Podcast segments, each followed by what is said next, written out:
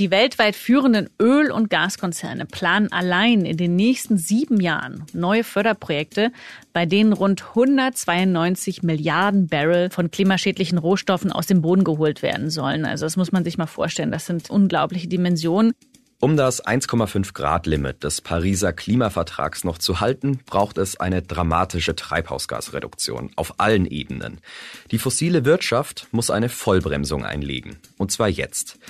Doch das Gegenteil ist der Fall. Klimaschädliche Unternehmen, vor allem Ölkonzerne, verbuchen enorme Gewinne. Der größte Ölkonzern der Welt ist das saudi-arabische Unternehmen Saudi Aramco. 2018 betrug der Nettogewinn, der Nettogewinn 111 Milliarden US-Dollar.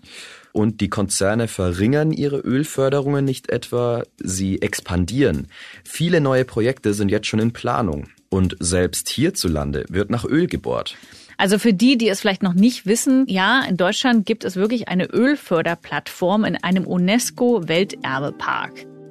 Mit meiner Kollegin Susanne Götze aus unserem Wissenschaftsressort, die man hier gehört hat, spreche ich heute über Ölkonzerne.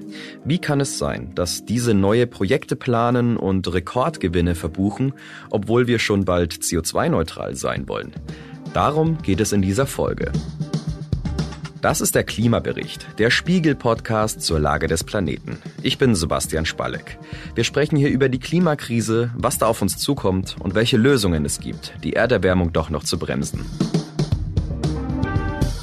Los geht's nach einer kurzen Werbeunterbrechung. Keiner kann den Klimawandel stoppen. Zumindest nicht allein. Es braucht Gleichgesinnte, die an einem Strang ziehen. So sieht das die Boston Consulting Group, der heutige Sponsor.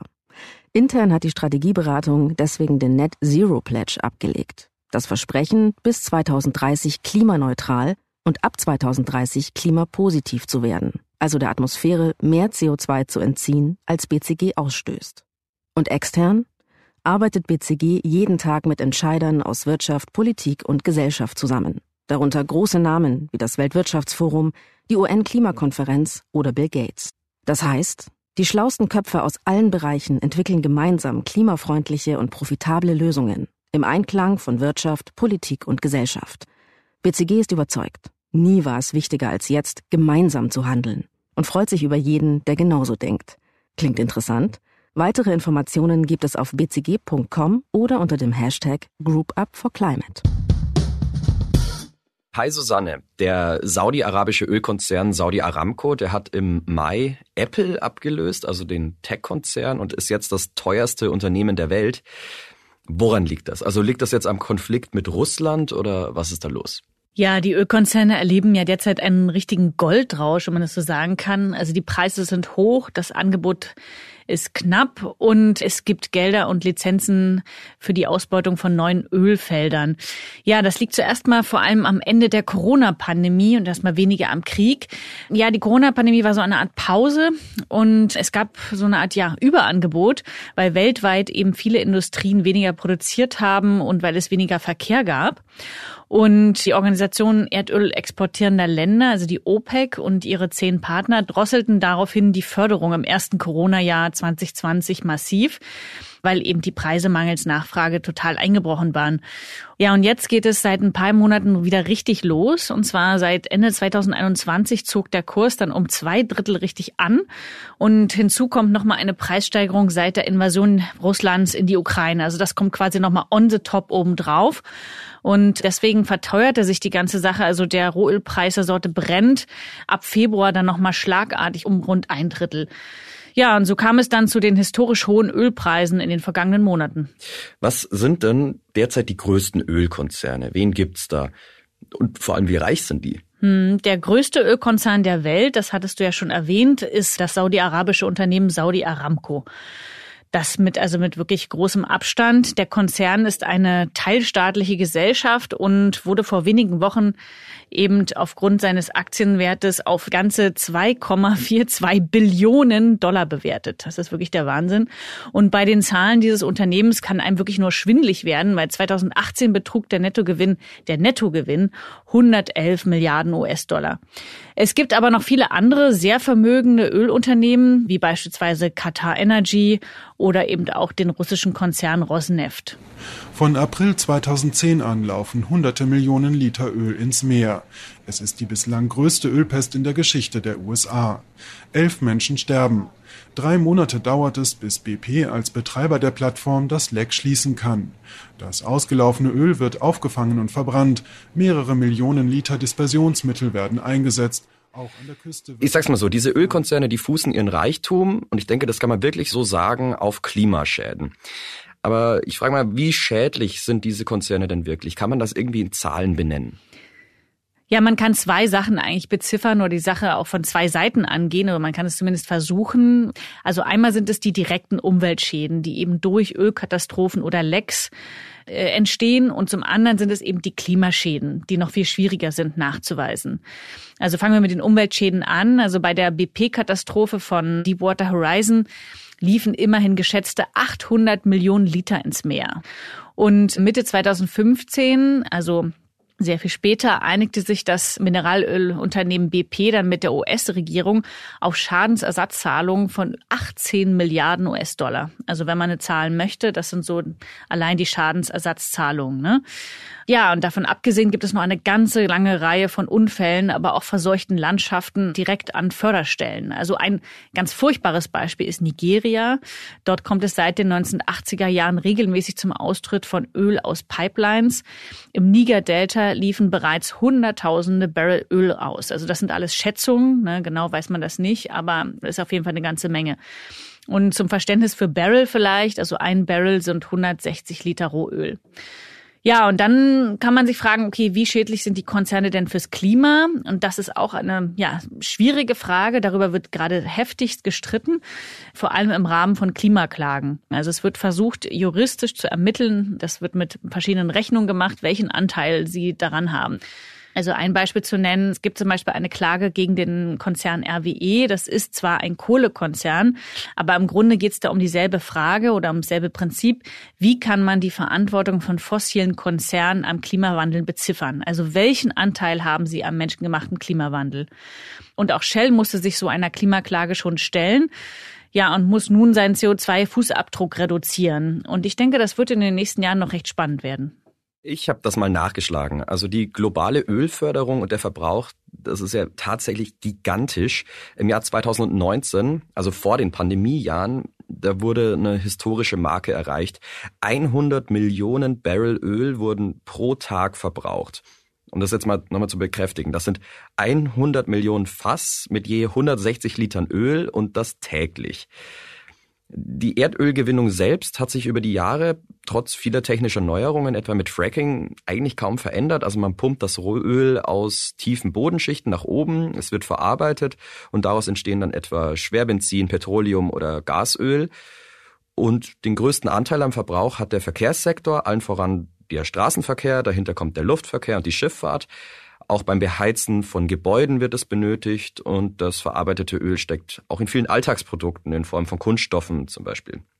Wir haben unser ganzes Leben praktisch auf den Verbrauch von Erdöl ausgerichtet. Nun allerdings wollen wir ja eigentlich weg von fossilen Energieträgern. Wir wollen weg vom Öl. Aber trotzdem planen die Ölkonzerne eine massive Ausweitung ihrer Geschäfte. Susanne, wie kommt das und wie sehen diese Pläne aus?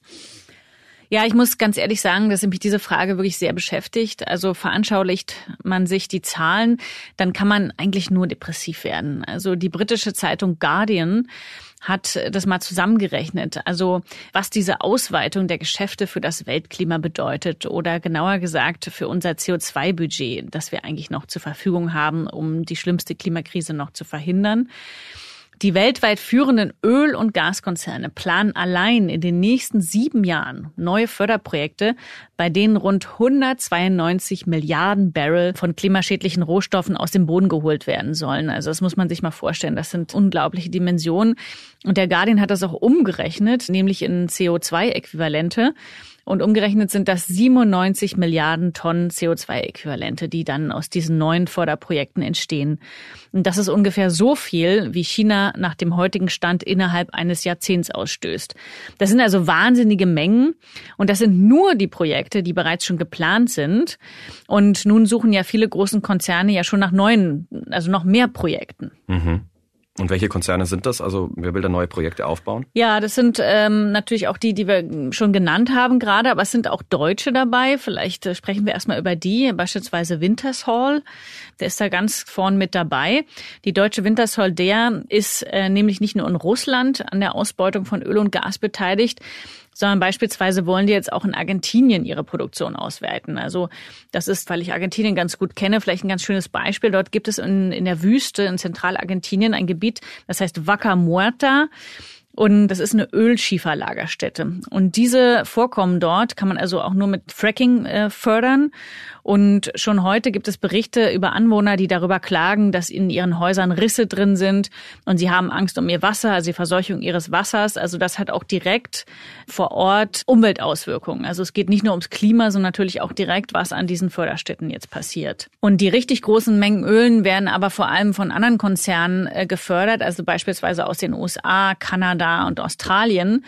Also das sind so die Länder, wo die richtig großen oder die größten Ölkonzerne herkommen, neben Saudi Aramco. Und die gehören auch dann zu denjenigen mit den großen Expansionsplänen. Und wenn man es jetzt an Ländern festmacht, also zwei Drittel der kurzfristigen Öl- und Gasprojekte befinden sich vor allen Dingen in Ländern des Nahen Osten, in Russland und Nordamerika.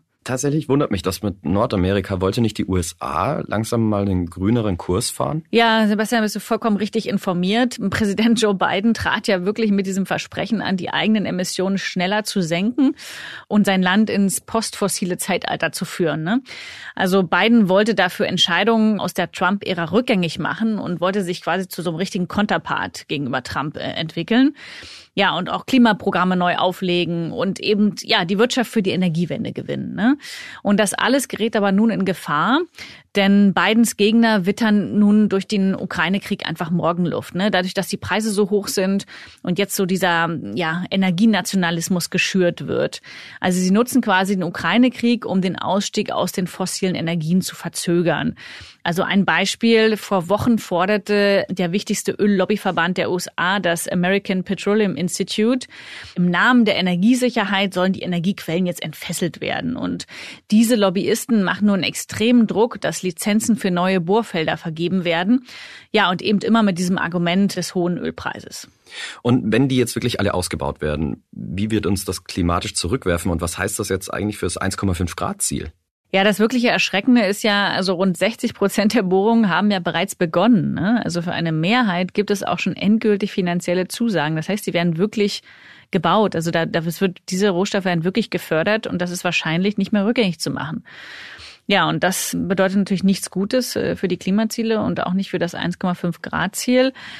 Weil das ist eigentlich viel mehr als das CO2-Budget, das uns weltweit noch zur Verfügung steht, damit wir eben auf diesem 1,5 Grad Pfad noch bleiben können. Also mal zum Vergleich. Derzeit geben alle Staaten der Welt rund 37 Milliarden Tonnen CO2 pro Jahr in die Atmosphäre ab. Also wenn man alles zusammenzählt. Mit diesen neuen Förderplänen können wir also dann wahrscheinlich das 1,5 Grad Ziel oder auch wahrscheinlich das 2 Grad Ziel dann echt einfach vergessen. Das ist einfach too much. Denn es gibt ja auch nicht nur die bestehenden Felder, also die da neu befördert werden sollen ähm, mit Öl oder auch mit Gas, sondern es gibt ja auch noch die Kohle und es gibt auch noch andere Treibhausgasquellen. Das ist ja nicht alles, ne? Und wenn man sich das vergegenwärtigt, kann man also ernsthaft an allen Klimaschutzbemühungen zweifeln. Ne? Denn was nützen alle guten Bekundungen, die auch in Glasgow gemacht werden auf den UNO-Klimakonferenzen von unserer Regierung etc., wenn wir diese Mengen CO2 freisetzen werden? Ja, und auch sogar einige Regierungen und Staaten setzen drauf, neue Ölquellen zu erschließen. Auch Deutschland, ausgerechnet in einem Nationalpark. Du hast ja da einen Artikel drüber geschrieben. Erklär doch mal, was die Pläne dabei sind. Ja, ich hatte vor ein paar Wochen darüber recherchiert und dass in unserem Nationalpark Wattenmeer in der Nordsee noch mehr Öl gefördert werden soll. Also für die, die es vielleicht noch nicht wissen oder nicht wussten, ja, in Deutschland gibt es wirklich eine Ölförderplattform in einem UNESCO-Welterbepark. Ja, also das ist schon erstaunlich genug, wie ich finde. Und bereits seit Ende der 80er Jahre steht dort eben im Wattenmeer nördlich von Cuxhaven die Ölplattform Mittelplate. Die beliefert eben über eine Pipeline ein Tanklager im 30 Kilometer entfernten Brunsbüttel auf dem Festland. Ja, und von den rund 1,8 Millionen Tonnen geförderten Ölen, also aus ganz Deutschland, kommen etwas weniger als die Hälfte eben von dieser Plattform im Wattenmeer. Und der Betreiber denkt nun, ja, da geht auf jeden Fall noch mehr. Und der Betreiber ist wieder Wintershall Dare. Das Unternehmen beantragte bereits 2019, also vor dem Ukraine-Krieg, eine südliche Erweiterung des bisherigen Feldes. Da geht es eben um Förderrechte von 50 Jahren, also bis 2069. Bisher hatte das eben wenig Erfolg gehabt. Ja, zum Glück muss man das sagen. Und warum? Warum hat das so wenig Erfolg? Ja, weil das Umweltministerium in Kiel seit Jahren vor allem von grünen Ministern geführt wird. Und denen war die Ölförderung ja in dem Schutzgebiet immer ein Dorn im Auge. Aber das hat sich jetzt geändert. Und da sind wir wieder bei unserem Thema, was macht der Ukraine-Krieg eben mit der Förderung fossiler Ressourcen? Nun haben selbst die Grünen in Schleswig-Holstein ihr Okay dafür gegeben, dass die Förderung in diesem Nachbarfeld ausgeweitet wird die haben damit also quasi gegen ihre eigenen Gutachten gestimmt. Also, weil ich hatte recherchiert, dass sie noch äh, vor einigen Jahren Gutachten gemacht haben, dass es überhaupt nicht günstig ist, in diesem UNESCO-Welterbe Öl zu fördern oder diese Ölfelder zu erweitern. Ja, und das, diese Meinung haben sie jetzt geändert. Und in diesem Gutachten stand beispielsweise, dass die Ölförderung in dem Gebiet angesichts seines Schutzstatuses einfach nicht angemessen ist. Ähm, da geht es nicht nur ums Klima, sondern eben auch um Umweltschäden vor Ort. Das heißt also für die Beeinträchtigung von Zugvögeln oder eben einfach auch nur die Risiken eines Unfalls in einem Naturschutzgebiet. Mhm. Und noch wahnwitziger wird das Projekt eigentlich, wenn man sich die Mengen anschaut, um die es da eigentlich geht. Ne?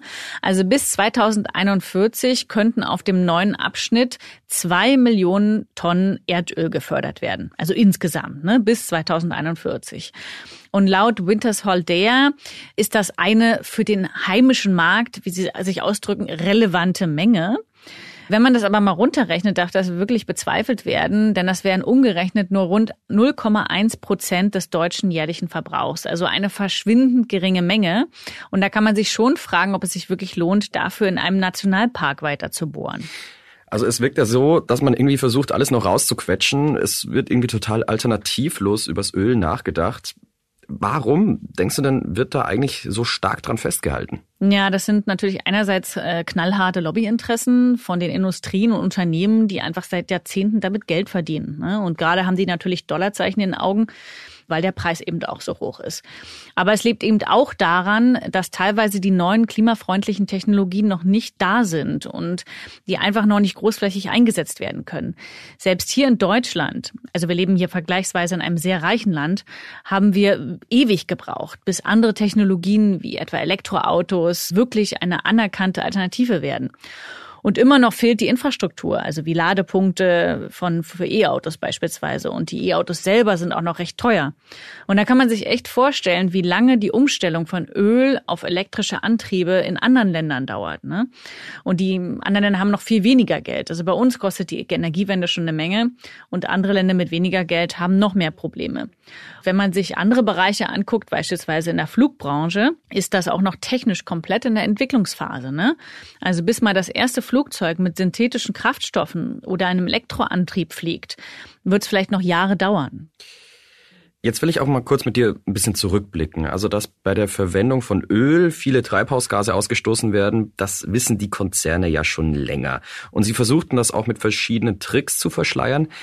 Tatsächlich waren die Konzerne sogar mit die ersten, die zur Klimaerwärmung forschten und diese vor der Öffentlichkeit verheimlichten. Wie lange wussten denn die Unternehmen schon über die Erderwärmung Bescheid? Ja, schon sehr, sehr lange. Also das belegen mittlerweile bekannt gewordene Unterlagen, etwa von ExxonMobil. Die hatten die Klimaszenarien schon seit Anfang der 1980er Jahre in ihren Schubladen und eben auch die Verantwortlichen beim Konzern Total waren sich der klimaschädlichen Auswirkungen der globalen Erwärmung schon sehr früh bewusst und zwar schon mindestens seit Anfang der 70er Jahre. Ja, und ähnlich war es auch bei anderen Ölkonzernen, etwa bei Shell. Das ist mittlerweile alles gut belegt und auch absolut kein Geheimnis mehr. Die Frage ist nun eben eher, ob man diese Sachen oder diese Versäumnisse oder auch diese gezielten Desinformationskampagnen der Unternehmen eben juristisch in Klimaklagen verwenden kann. Also wie sahen denn diese Strategien aus, um die Gefahr der Klimakrise und den Beitrag der Mineralölunternehmen da zu verschleiern? Wie haben die das gemacht? Na, ich habe diese Strategien vor allem auch in meinem Buch Die Klimaschmutzlobby ähm, recht ausführlich beschrieben. Und in den USA gab es bis Ende der 1990er Jahre richtige Desinformationskampagnen, also ähnlich jenen, die in den 1980er Jahren auch von der Tabakindustrie gemacht wurden. Ne? So muss man sich das vorstellen. Also da wurde mit Fake-Studien gearbeitet, da wurden Akademiker eingekauft und das Ganze dann in bunte Broschüren gepresst. Dann wurde das in Interviews in den Medien untergebracht. Ja, und sogar als Schulmaterial verbreitet. Ne? Und aus heutiger Sicht ist das ein echter Skandal.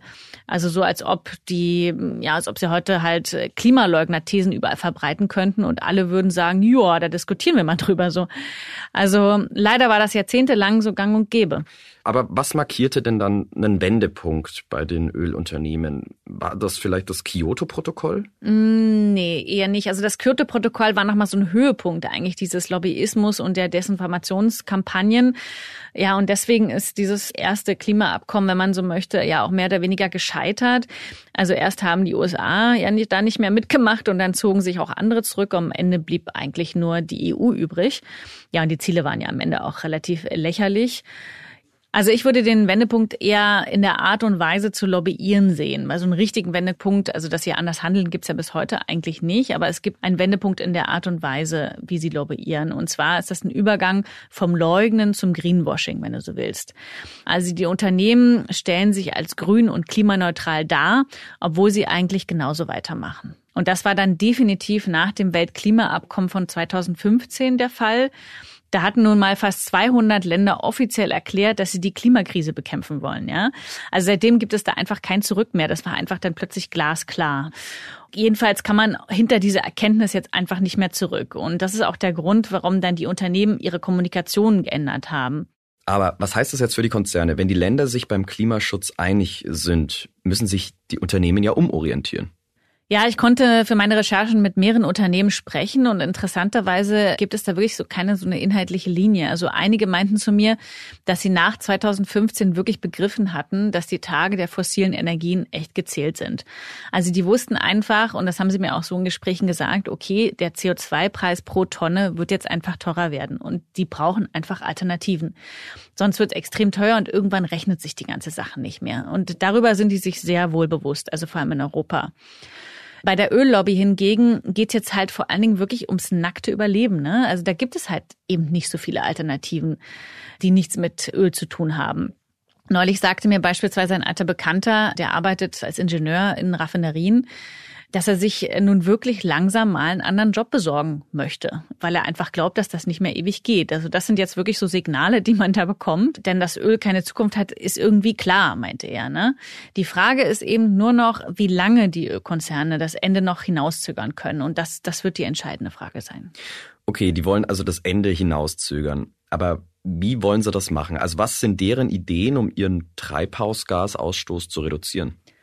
Ja, das versuchen sie zum Beispiel mit Technologien wie der Untergrundspeicherung von CO2. Also ich war bei dem norwegischen Konzern Equinor vor zwei Jahren und habe dort in großer Runde mit denen über die Klimakrise diskutiert.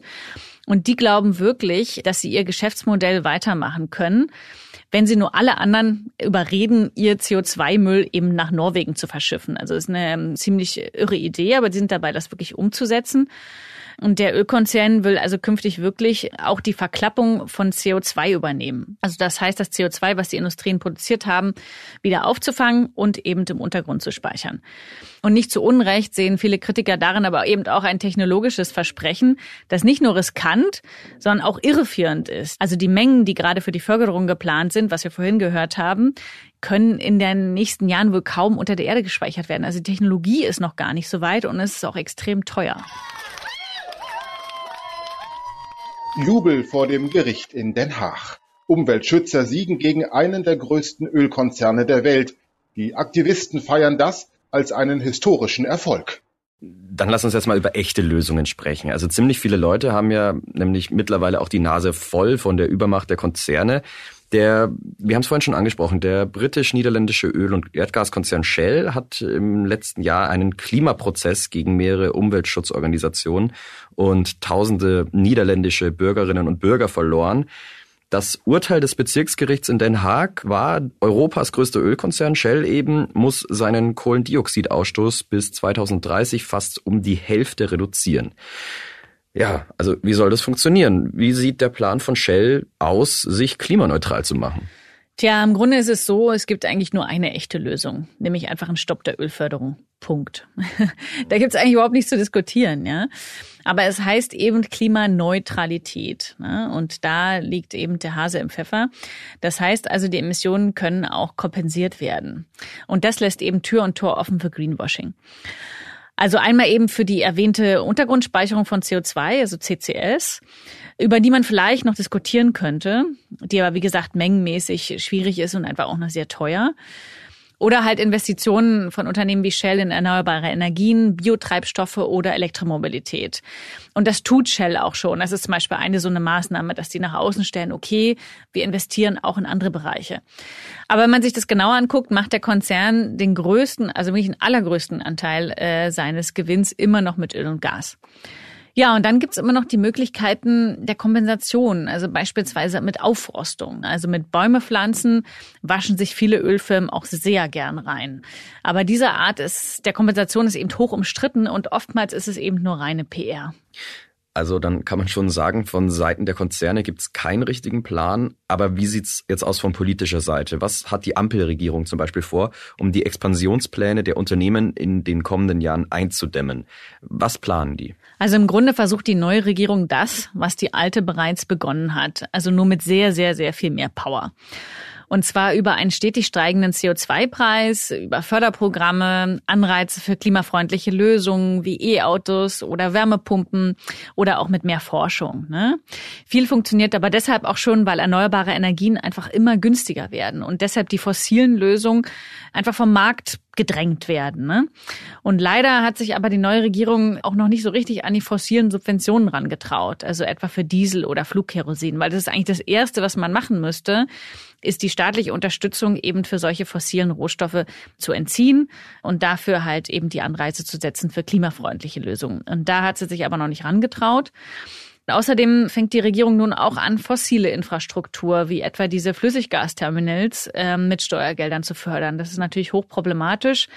Der Grund ist natürlich der Krieg in der Ukraine und der drohende Lieferstopp aus Russland. Das fällt Deutschland eben gerade schwer auf die Füße, dass man bei der Energiewende eben so lange nicht wirklich ernst gemacht hat. Ne? Das ist das ganz große Problem, was wir haben. Also die Regierung jetzt muss auch wirklich die Versäumnisse der letzten 20, 30 Jahre ausbaden. Also nehmen wir die Wärmewende, da geht es um den Ersatz von Öl- und Gasheizung beispielsweise. Jahrzehntelang hat man da einfach viel zu wenig getan. Und bis heute kann man ja immer noch neue Gasheizungen und Ölheizungen einbauen. Das ist zum Beispiel auch so ein Problem. Ne? Ja, und diese Versäumnisse kommen uns einfach teuer zu stehen, weil wir einfach jetzt nicht so schnell umstellen können, wie es nötig wäre. Von 2035 an sollen keine Neuwagen mit Verbrennungsmotor mehr in Europa verkauft werden. Darauf hat sich gestern das EU-Parlament verständigt. Und damit könnte dann die 140 Jahre dauernde Geschichte des Verbrennermotors zu Ende gehen. Der Verband der Automobilindustrie sagt, die Europaabgeordneten hätten eine Entscheidung gegen die Bürger, gegen den Markt getroffen. Der Bund für Umwelt und Naturschutz sprach dagegen von einem Signal für einen Antriebswechsel. Eine nächste große Sache, äh, die gerade heftig diskutiert wird, ist eben das Verbrenner aus, also das Verbot von Verbrennermotoren ab 2035 in der Europäischen Union. Das hatte ja die Europäische Kommission angestoßen und das muss jetzt von den Mitgliedstaaten abgenickt werden im Rahmen des Europäischen Green Deals, der jetzt in den nächsten Monaten beschlossen werden soll, also rechtskräftig gemacht werden soll. Ja, und hier haben wir es auch wieder gesehen. Da ist die Ampelkoalition komplett zerstritten. Die Grünen sind dafür, die SPD ist auch für dieses Verbrenner aus, aber wir haben halt die FDP, die da noch, sage ich mal, alten Verbrennerkonzepten nachhängt und einfach da nicht mitgehen möchte. Ne? Und sie argumentiert immer mit dieser Technologieoffenheit, aber oftmals, äh, wie wir das auch schon vorher gehört haben, die Technologieoffenheit ist oftmals ein Argument dafür, einfach so weiterzumachen ne? und bestimmte Technologien am Leben zu erhalten und damit einfach auch die Verkehrs- und die Energiewende weiter zu verzögern. Okay, also wie immer hapert es zum Teil auch beim politischen Umsetzungswillen. Aber jetzt blicken wir mal ein bisschen nach vorne. Denkst du denn, die Ölkonzerne werden in absehbarer Zeit an Macht einbüßen? Ja, als ich dort in Norwegen bei Equinor war, habe ich eine interessante Beobachtung gemacht. Also dieses Land, muss man sich vorstellen, ist ja durch Öl reich geworden. Es war mal bitterarm, das war eigentlich so ein Fischerstaat, wenn man so möchte. Und nun ist es aber eines der reichsten und mittlerweile auch eines der grünsten Länder der Welt. Ne? Also dort sind Elektroautos Standard, es gibt gut gedämmte Häuser, smartes Energiemanagement. Also die haben alles an Hochtechnologie der Energiewende, was man sich so vorstellen kann. Ne? Und die Norweger haben auch ihr Geld gut angelegt. Also sie sind mittlerweile eben dadurch gar nicht mehr auf die Einnahmen aus dem Ölgeschäft angewiesen, also der Staat meine ich jetzt, sondern die haben einfach ihr Geld äh, gut geparkt, also beispielsweise auch in Immobilien etc. Deswegen dieses Land, ich hatte so das Gefühl, als ich da war, das ist so eine Art Vorreiter. Dort war man einfach clever und hat bei Zeiten eben den Absprung gewagt. Also natürlich versucht dieser Ölkonzern Equinor immer noch zu retten, was zu retten ist. Die wollen natürlich weitermachen, ne? Und natürlich jetzt auch mit der Ausrede von CCS oder vielleicht glauben sie auch wirklich daran, dass sie mit CCS weitermachen können, ihr Geschäftsmodell. Aber trotzdem wissen die Norweger, okay, es gibt einfach irgendwann ein Ende und die sind darauf vorbereitet, während beispielsweise Saudi-Arabien ist darauf nicht vorbereitet. Die haben, also ich sag's mal salopp, ihr Geld in große Paläste verballert und wenn das Öl da weg ist, dann haben die auch keine Einnahmen. Ne?